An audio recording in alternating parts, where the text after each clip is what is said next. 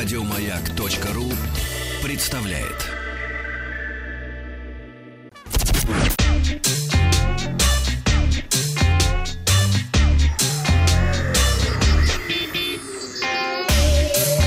Страна транзистория.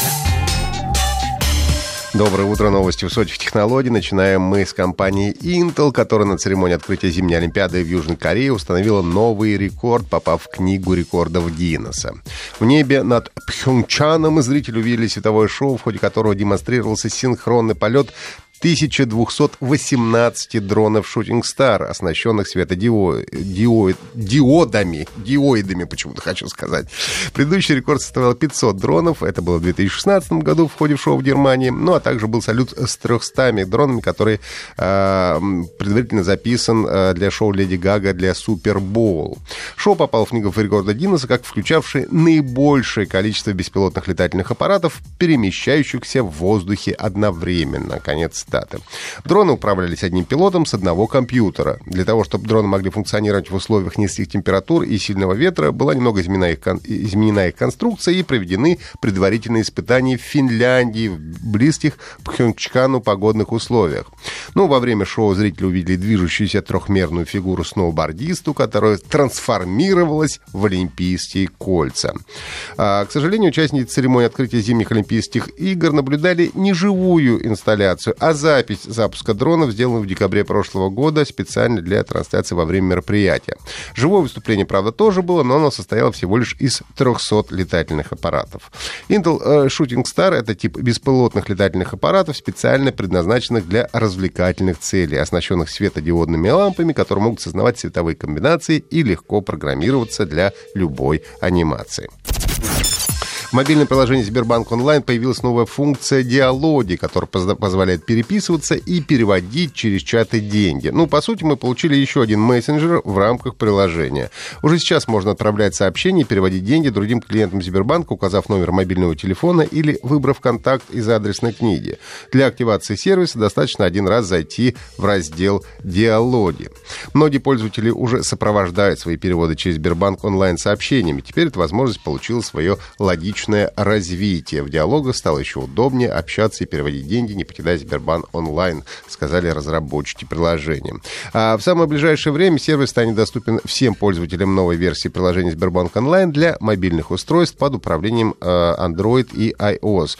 И я проверил, у меня в приложении эта функция уже появилась, так что, возможно, вам всего лишь нужно обновить приложение. ЦИОМ опубликовал результаты исследования, которое проводилось для того, чтобы выяснить, сколько россиян пользуются различными интернет-сервисами и социальными сетями. Выяснилось, что 45% э, жителей России старше 18 лет пользуются хотя бы одной из социальных сетей почти каждый день. Еще 62% респондентов заявили, что работают с этими сервисами хотя бы раз в неделю.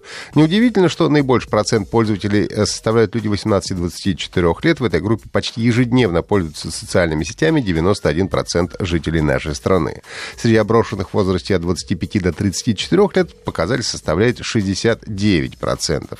Не используют социальные сети примерно треть россиян, это около 30%.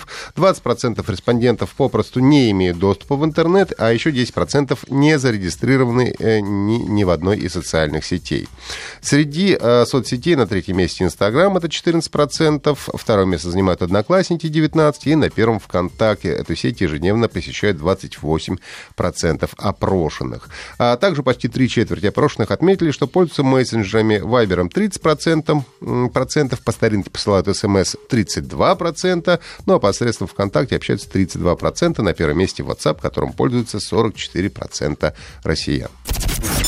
Возможно, до конца этого года мы получим еще одну игру в жанре королевской битвы, когда побеждает последний оставшийся в живых. Российская студия «Фазан» анонсировала экшен, получивший название «Игресс». В «Игресс» будет множество героев с различными способностями, оружием и возможностью прокачки, а также сложная боевая механика. В отличие от существующих королевских битв, таких как uh, PlayerUnknown Battlegrounds или Fortnite, «Игресс» получит одиночный режим всего лишь на 10 пользователей, а не на 100 или или не на 200. На 10 игроков в сражениях в командах. Премьера игры состоится до конца этого года на персональных компьютерах Xbox One и PlayStation 4. Но уже сейчас желающие могут оставить заявку на участие в бета-тестировании. Слушайте подкаст «Транзистория» на сайте Маяка и подписывайтесь на наш телеграм-канал «Транзистория».